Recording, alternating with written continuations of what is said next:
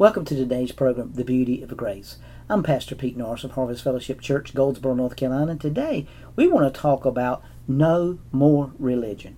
You know, how many times do you go to church and you hear do more, do more, do more, read more, pray more, pray more, fast more, give more, do all the do's. Do, do, do, do, do.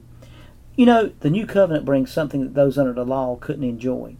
In Hebrews chapter 7, verse 23 through 25 in the New International Version, now there have been many of those priests, since death prevented them from continuing in office, but because Jesus lives forever, he has a permanent priesthood.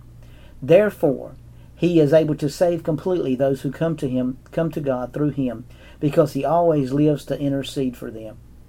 Now, you are saved as long as Jesus lives to intercede for you.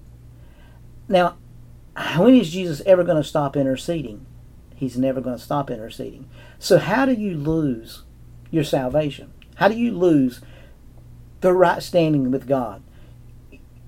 You know, people say, well, Pastor, if you sin willfully, well, you don't sin accidentally. All your sins are willfully.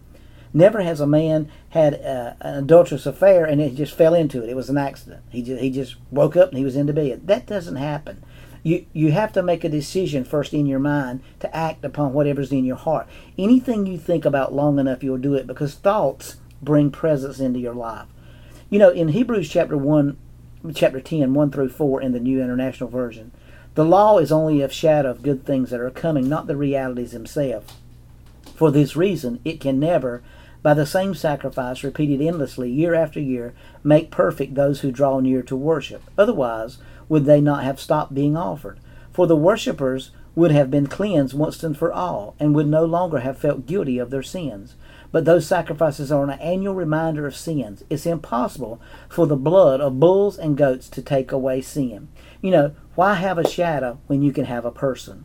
Sacrifice was good even under the old covenant for 365 days through animals' blood. Now John said in John 1:29, "Behold, the Lamb of God that takes away the sin of the world." Now I want you to understand something. Jesus has a blood economy, not an apology economy. As forgiveness is not even in the Bible, by the way. And I'm not trying to shake your religion or shake your, your theology. I'm just letting you know read the Bible and find ask for forgiveness. It's not in there. Um, and the reality for that He will forgive us, and He has forgiven given us of all of our iniquities but ask for forgiveness is not in there. And we've taken First John chapter 1 verse 9 and we've made a, a, a, religion out of it. We've always made a doctrine out of it. Now you say, Pastor, do you believe in, in being forgiven of your sins? Absolutely I do. But I think forgiven forgiven is a text that is, is a, I believe in repent. I'm not much on confessions. And confession means homologeo everywhere in the New Testament, means say the same thing he said about your sins, and that so they're gone. They're done away with. He's removed us from our sins.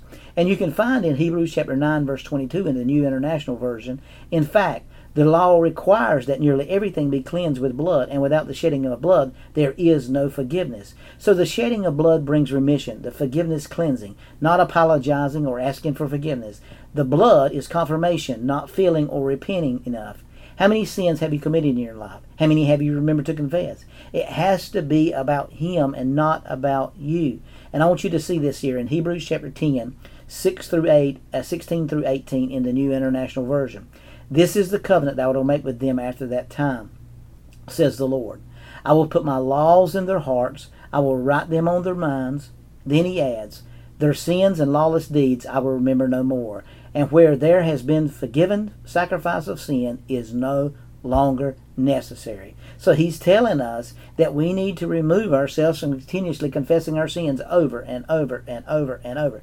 We spend so many times confessing the, that's the Gentile mindset is I'll forgive you when you show up at my house with an apology on your lips, tears in your eyes, and sorrows in your heart. See, that's what we want. That's what we think. That, and, and a lot of times people got born again or had an experience with God through condemnation. And the only way they know God's dealing with them is to have condemnation in their life, and it's not God at all. Because Jesus didn't come into the world to condemn the world, but that through him the world might be saved.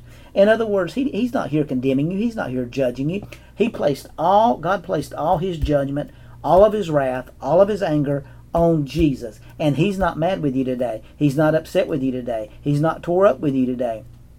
So, what position are you regarding in your sins?